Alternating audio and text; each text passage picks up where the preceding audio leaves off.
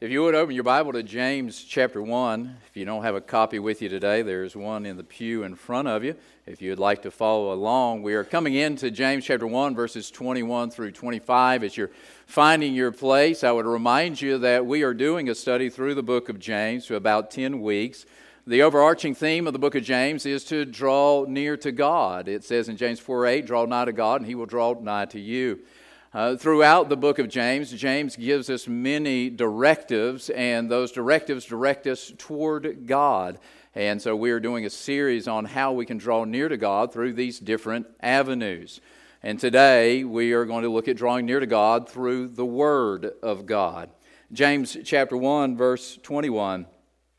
Wherefore lay apart all filthiness and superfluity of naughtiness and receive with meekness the engrafted word, which is able to save your souls.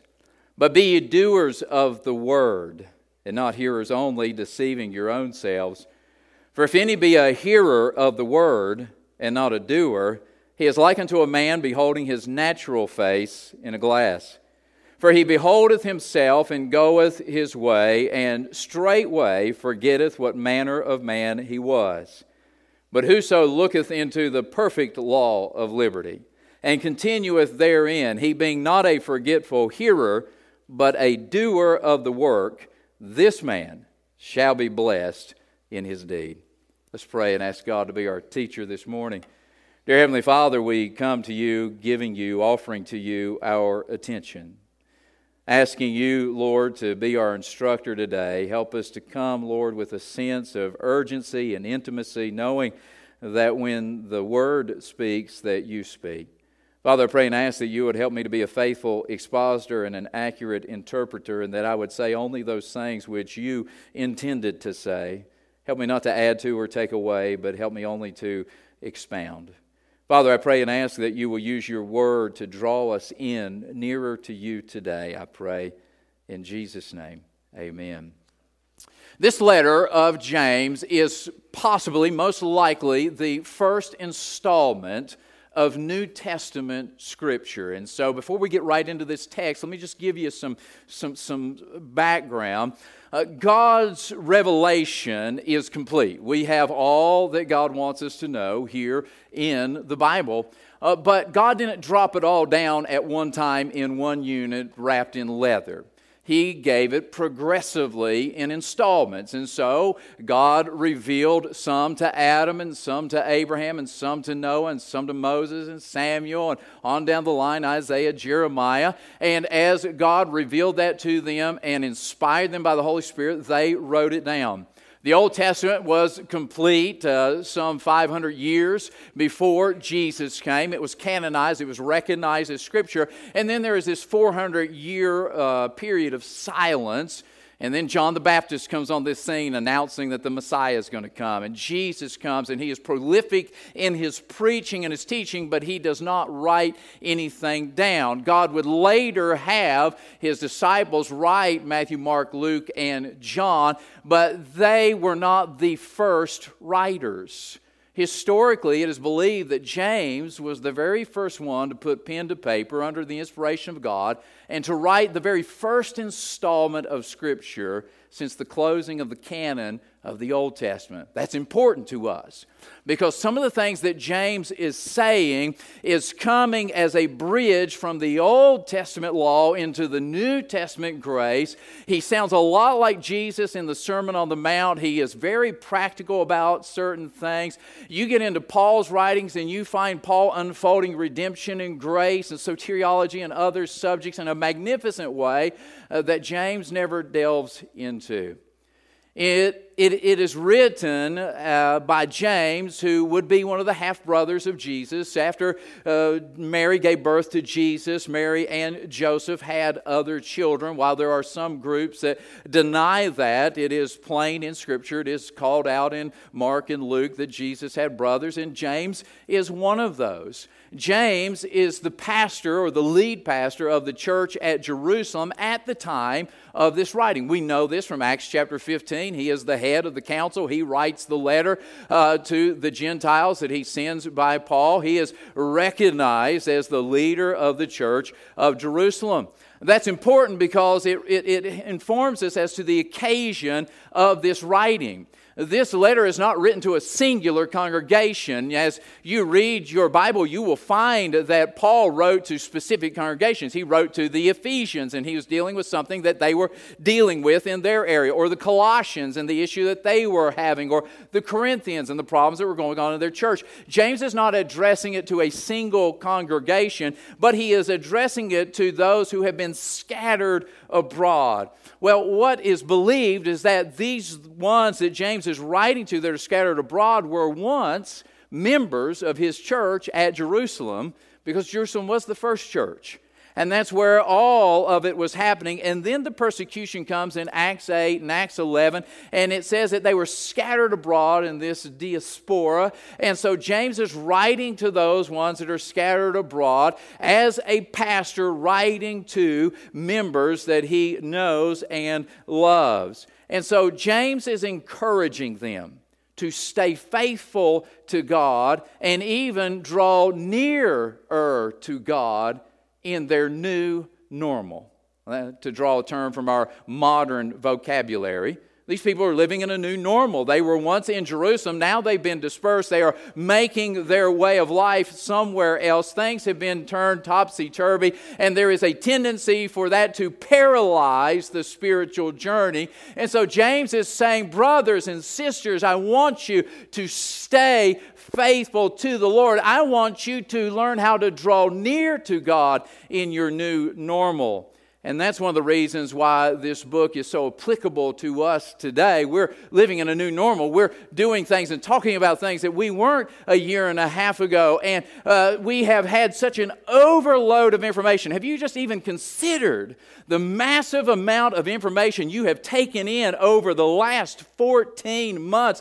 I mean, all the data that came in about the coronavirus and COVID 19 and tracking and cases and communication and all of that. And then with the elections and all the political cycles that were running round and around, I'm telling you, you and I have been inundated with a new normal. And one of the side effects of that, I am afraid, is that it, it kind of has stunned us for a moment in our journey with the Lord. Now, I'm not saying that there's been a crisis of faith or a collapse of faith. I'm not saying that you're wavering back and forth about God. I'm just saying that you and I have been so distracted and focused on so many other things, it has been very easy for us to neglect the most important thing, which is our relationship with the Lord. And so, the pastoral counsel from James in this section of Scripture is on the Word of God. Right? James is so very practical. He began his letter by talking about persecutions because that was their reality trials, tribulations. And he says, Let me tell you something. You can either draw near to God in that trial or you can be drawn away from God in that trial. It's all depending on where you position yourself. The pressure will either push you towards the arms of the Lord or it'll press you away from the arms of the Lord. And now he comes to this avenue of Scripture. Do you realize that the Word of God is one of the most direct avenues we can take in our journey to draw near to God?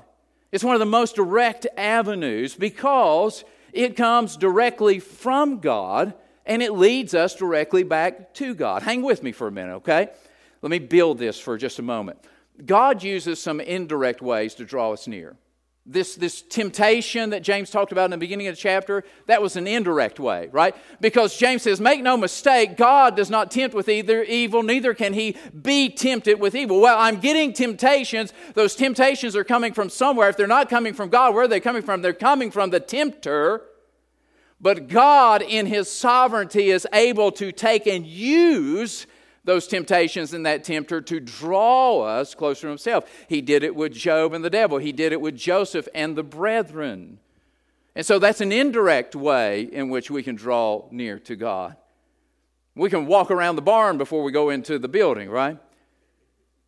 But the Word of God is a direct avenue. There's a couple of these that you will find. It comes directly from God, it goes directly to God. Prayer is a direct avenue to God. And so James is writing to them and he is wanting them to take this expressway in their journey to God. And if you're saying, hey, I need something to kickstart my my journey with the Lord again. I mean, it has been a long winter already. It has been dragging me down. I don't feel like I'm as near to God as I want to be. Then take the counsel of Pastor James and let's get into the Word of God and let's get on that avenue, that expressway that's going to draw us in closer to Him. However, James makes it painfully clear that it is not just in owning a copy of the Word of God or having a copy of His letter that brings you near. It is not just in looking at it and being somewhat familiar with it. You know where the Bible chat books are. That's great. You can find your way in the Bible when the preacher says it. You know how to find verses and all that. That's well and good. But that alone won't draw you nearer to God. James even goes as far as saying, hey, just sitting under the preaching and the teaching of the Word of God and hearing the Word of God will not automatically draw you closer to God. Some of us have become professional hearers, and we know how to come in, and we know how to sit, and we know how to be still, and we know how to look like we're listening.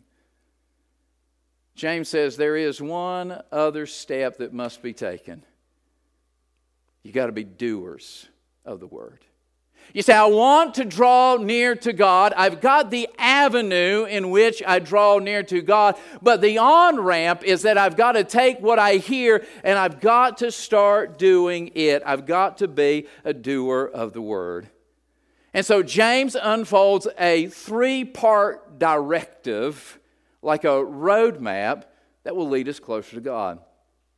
Melissa and I, she's uh, doing the children's church this morning, and, uh, and so I can talk about her as long as you don't tell her.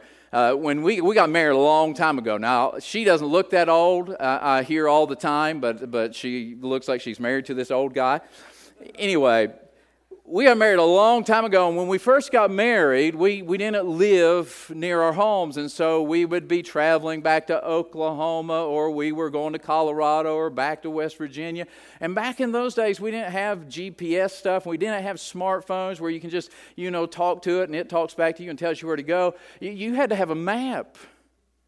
And in those maps, there was an art. I think you could take a college class on how to fold them. I never did. I could unfold them, but I never could get them folded back right. And if you unfolded them all the way, you wouldn't be able to see the road at all because it would cover the entire windshield.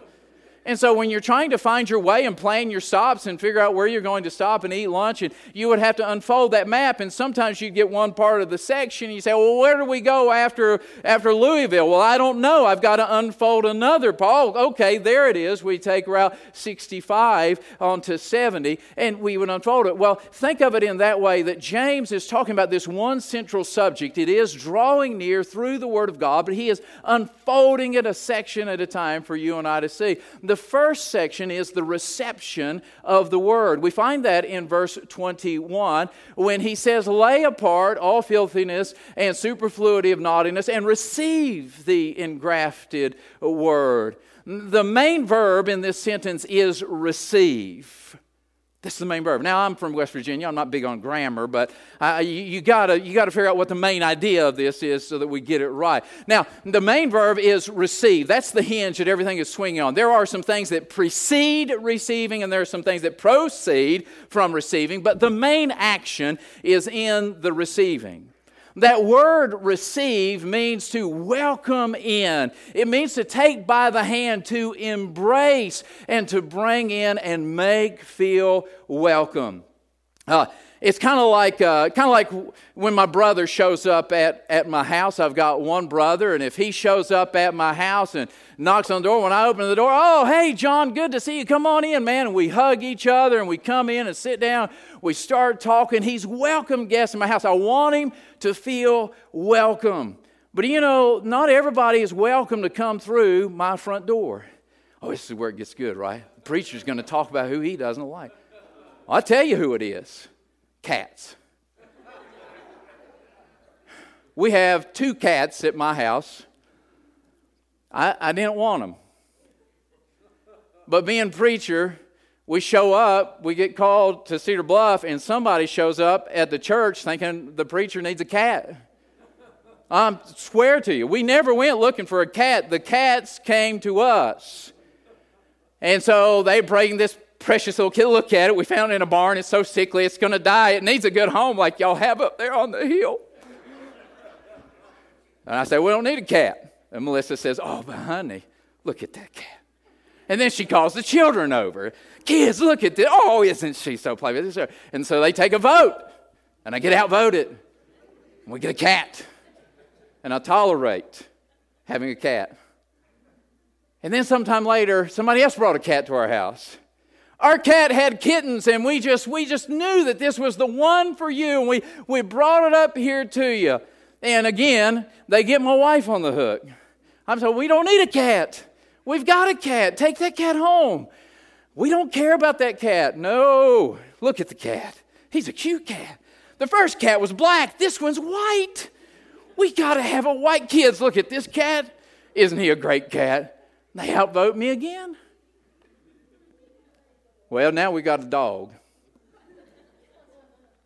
to get to my illustration, we let the dog out, we let the dog in. The dog is an inside dog, he doesn't shed. The cats are not inside cats, at least in my opinion. They are not inside cats. In their opinion, the house is where they are supposed to be. And so they are like what God described in Genesis chapter 4 about sin crouching at the door, ready to jump on you. That's how they stand at the door of the house. And they know that we're going to let that dog back in. They're not happy about it. And so if we open up the door to let the dog in, psh, the cat comes in. Well, I've discovered a new technique of opening the door to something that is not welcome. I go, and I lead with my foot. That is not a welcoming sign to the cat. And if he gets by the foot, mm, I pin him against the cabinet until I can grab him and ask you. They're cats. You won't hurt them. Why? They're not welcome. God says through James that we are to receive the word. Throw the door open, grab it by the hand, wrap it in your arms, and make it a welcome guest in your life. You're not supposed to be trying to hold the Word of God at bay and keep it back from infiltrating too much of your life and rearranging the furniture in your house. He says, receive the engrafted Word. But in order to receive the Word, we gotta, we gotta let go of some things. We got to lay some stuff apart. Remember, it's the main action verb, but there was something that preceded it. He says, lay apart all filthiness and superfluity of naughtiness.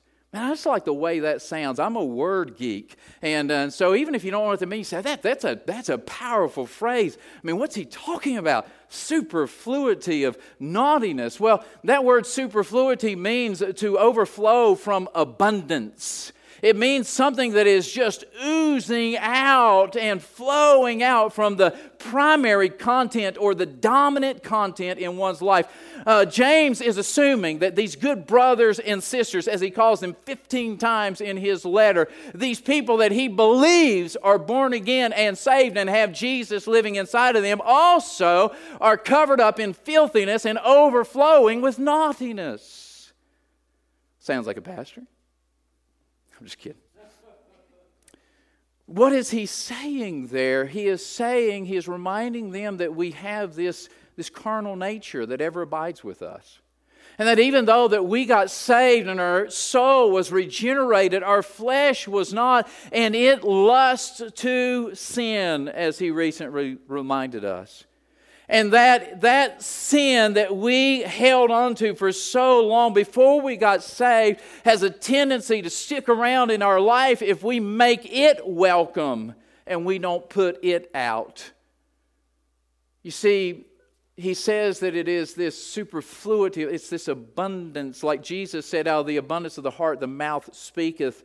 If you and I are holding on to sinful habits, if you and I are justifying uh, these proclivities of the flesh, they are going to become obstacles to receiving the Word of God into our lives. But then he tells us how to receive the Word. He says, receive the Word with meekness. With meekness. That's important modifier for the verb. Meekness means a gentle disposition, but it's not just demure, it's not just somebody who's just kind and gentle hearted. Meekness actually carries with it the connotation of a gentle disposition that is under submission, that is under the control or authority of another. And so he says, here's how you receive the word. First, you lay aside what you've been holding on to that's going to block it and then you swing the door wide open and you invite it in. And you invite it in not as subservient to you. Well, let me see what the Bible says today. Yeah, I'll, I might do that. I don't agree with that. I like this guy, but not that guy. No, yes, no, yes, no. That's not how we receive the word. We receive it with meekness. That is, it comes in and we recognize you're the authority, you're the boss, you have control over me. I welcome you into my life because I need somebody to tell me what to do. And that person I need is God. And He has told me what to do in His Word. It is a recognition of the divine origin, authority, and power of the Word of God.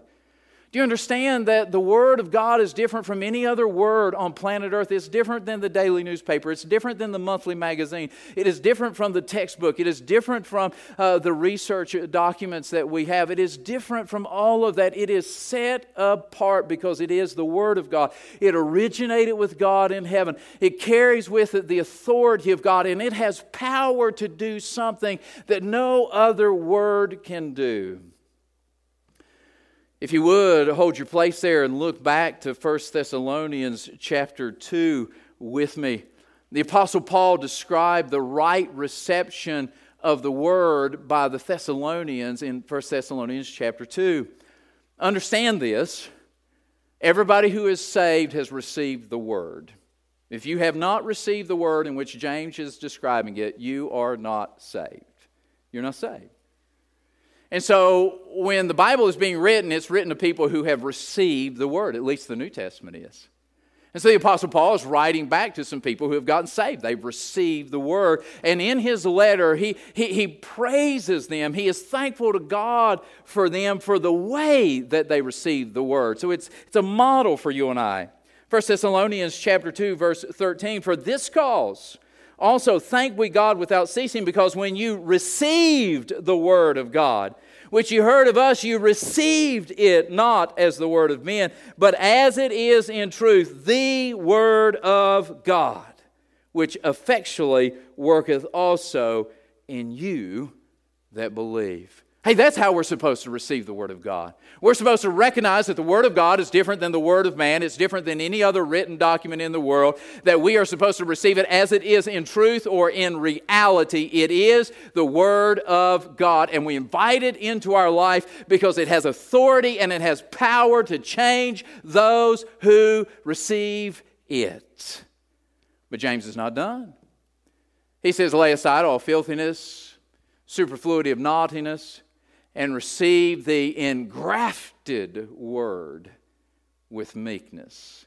The engrafted word. That is interesting. The only place where the Word of God is referred to as being engrafted is right here in James. The only other place that that word is used is in uh, Romans uh, chapter uh, 11 when God is talking about how that Gentiles have been grafted in as a wild olive branch into the, uh, the, the domestic olive tree of Israel. And that's how that we become recipients of the promises of the covenant. And so why does James call it the engrafted word? Well, two things. It speaks to its alien origins.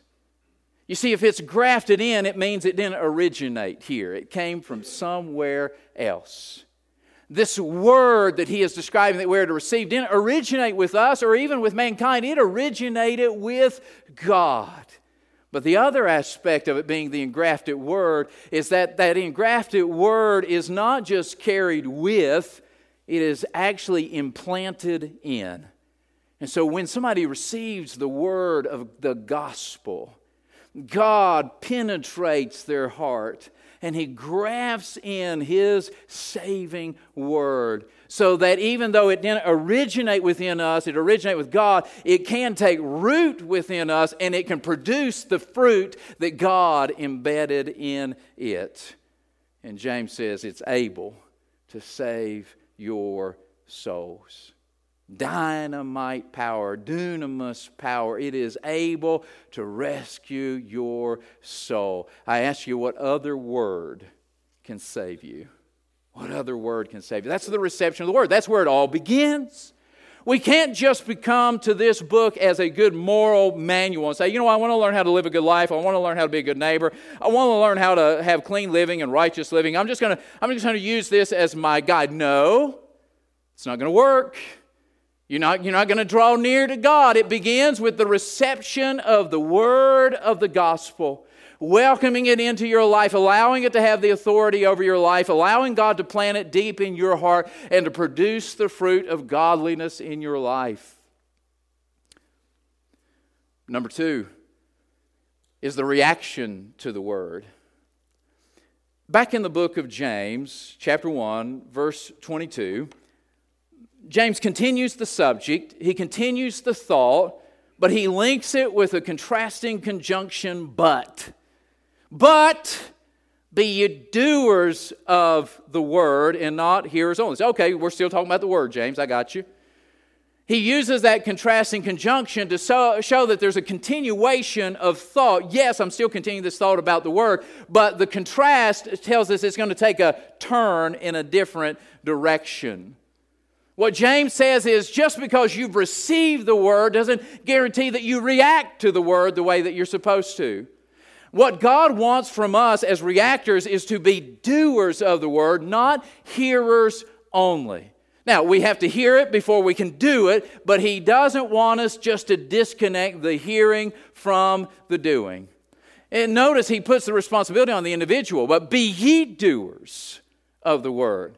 Hey, you can't look around and say, My neighbor needs this. You can't be sitting here thinking my sister-in-law needs to hear. Well, that you know that gossip down the you know road there needs to hear. No, you need to hear this. I need to hear this. God says to you and to me personally, be ye doers of the word, not hearers only.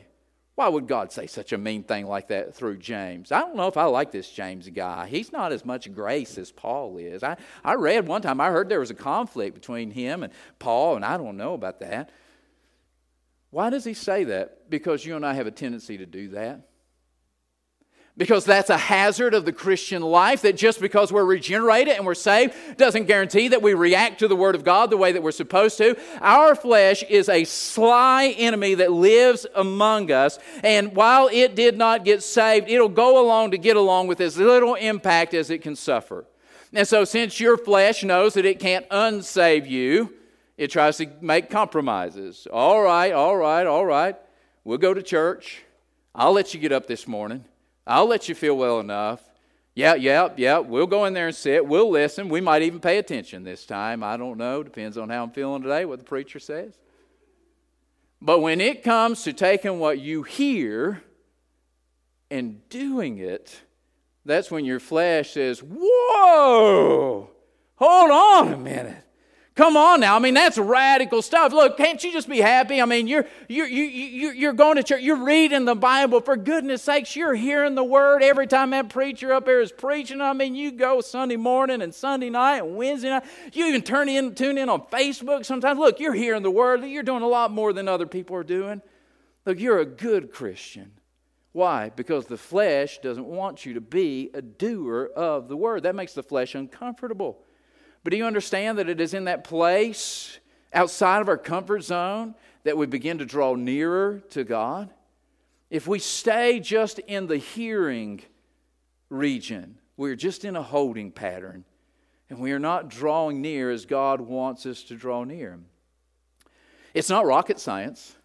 You know, one of the things I love about James, he, he's not, uh, he, he's not uh, speaking high platitudes. He's not theoretical. He's not speaking thesis and antithesis and hypothesis. He, he's just plain spoken, isn't he? But be you doers of the word. What's God want me to do? He wants you to do what he said. That's why he gave you the word. Why do you think he inspired holy men of old to write it down? Why do you think he had them write it in their native tongue? And then why do you think he had people translate it into your native tongue? Why do you think that he had the printing press uh, develop and mass produce this so that we can have copies of it? Why do you think that he's done all that? Because he wants you and I to do what he has said plainly. Simple. That's the reaction that God's looking for. Nothing less. Just do it. Because the danger is, is that if we just hear it and we don't do it, we can deceive ourselves. Our flesh is so good at saying, You're, you're, you're a good Christian. You're doing everything God wants you. You're trying. You know, you can't be super Christian. Hey, you know what? Don't feel bad about that. No, the Bible says, Be ye doers of the word, not hearers only. Which brings us to the third part of this roadmap, and that's the reflection of the word.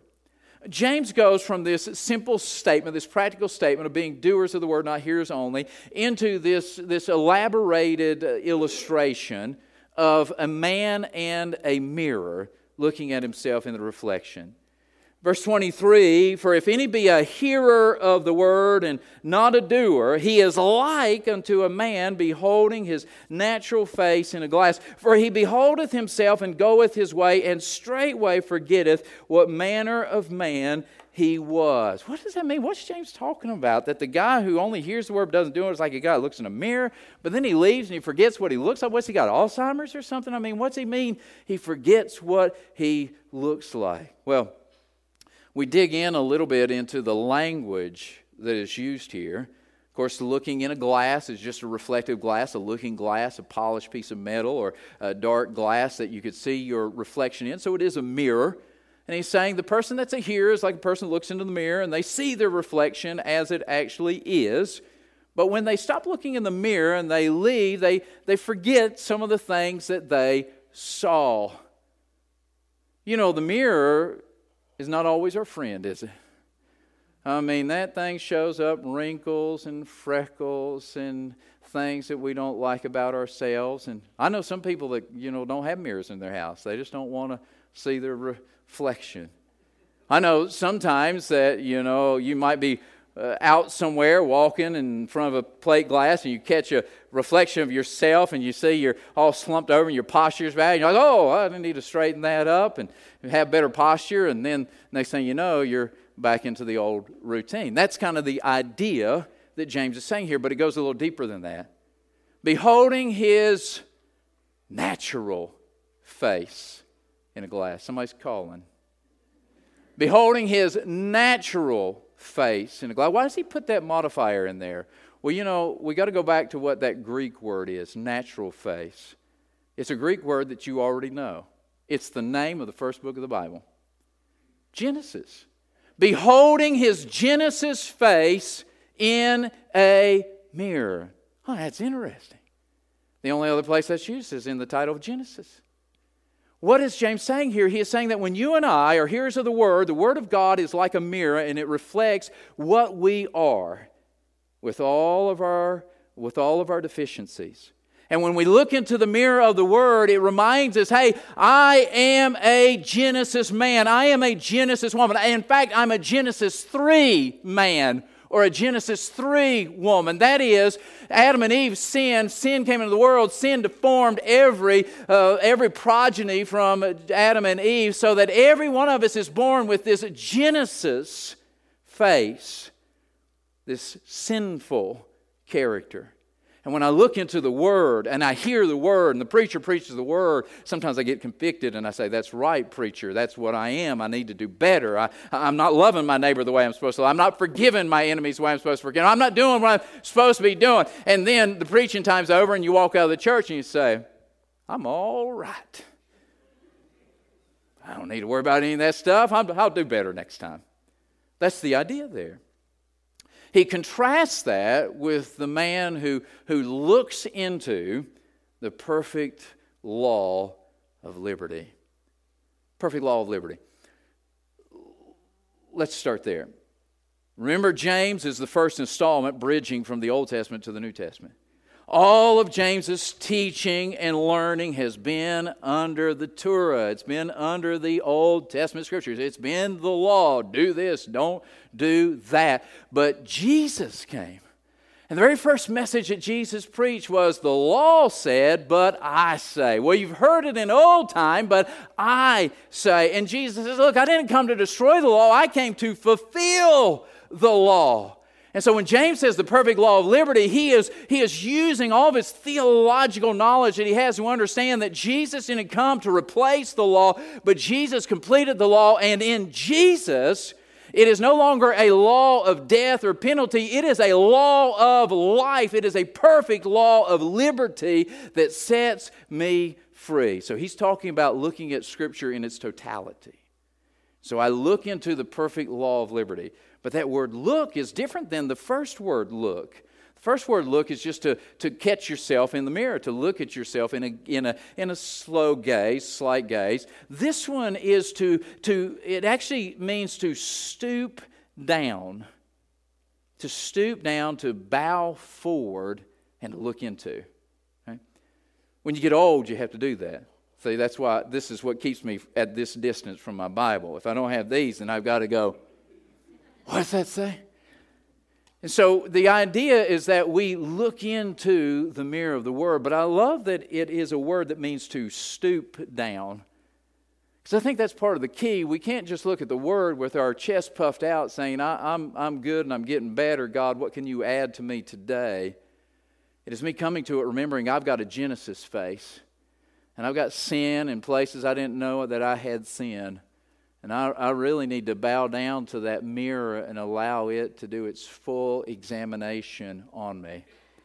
But you know what's amazing about this? Now, in real life, this doesn't work. You can stare at the mirror for hours and it won't make you any more handsome, Brian. But God's Word, continuing in it, will have a, have a a profound effect on our life. It will actually cause us to begin to reflect His image. When we look into the Word and we continue in the Word as doers of the Word, then all of a sudden it has this transformative power in its life that instead of seeing our Genesis face, all of a sudden we begin to see the likeness of Christ, right? 2 Corinthians chapter 3 verse 18 from glory to glory beholding his image we are changed into his image. And what James is driving at here we're bringing it home what James is driving at is that that avenue of hearing and doing the word is what will bring you nearer to God. Let, let me, let me put the ribbon on top of this. James is the half brother of Jesus. James and his brothers once came to see Jesus during his ministry when Jesus was in a crowded house. At this point in time, there's not an indication that James and his brothers are faithful followers or believers of Jesus, but they're blood kin, man. I mean, they got the same mama, they close people. And it says in Luke chapter 8 that they came to him, his mother, his brethren, and could not come at him for the press. And it was told him by certain which said, Thy mother and thy brethren stand without desiring to see thee. Oh, wait a minute. They take precedent. These are the people that you were born and raised with. This is family. These are the closest people on earth to you. I mean, if they can't get at you, we're going to let you know so that you can part the crowd and let them get nearer to you. Do you know what Jesus said? James was there when Jesus said, My mother and my brethren? Who are my mother and my brethren? My mother and my brethren are these which hear the word of God and do it. You know, now that you mention it, James didn't say anything about being Jesus' brother. You know, he didn't make any claim to being close to God because he was born as a brother to Jesus. You know, really the only thing he, he said was that he was a servant of God and of the Lord Jesus Christ. Why? Because James understood that his familial ties, his bloodline, did not make him nearer to Jesus. It was in hearing and doing the Word of God that got him nearer to him. And James takes this profound truth and he shares it with the rest of us who were not born into the same physical family of Jesus, but we were born again into the spiritual family of Jesus. And our nearness to God is not dependent upon our birth order, it is dependent upon what we do with the Word of God.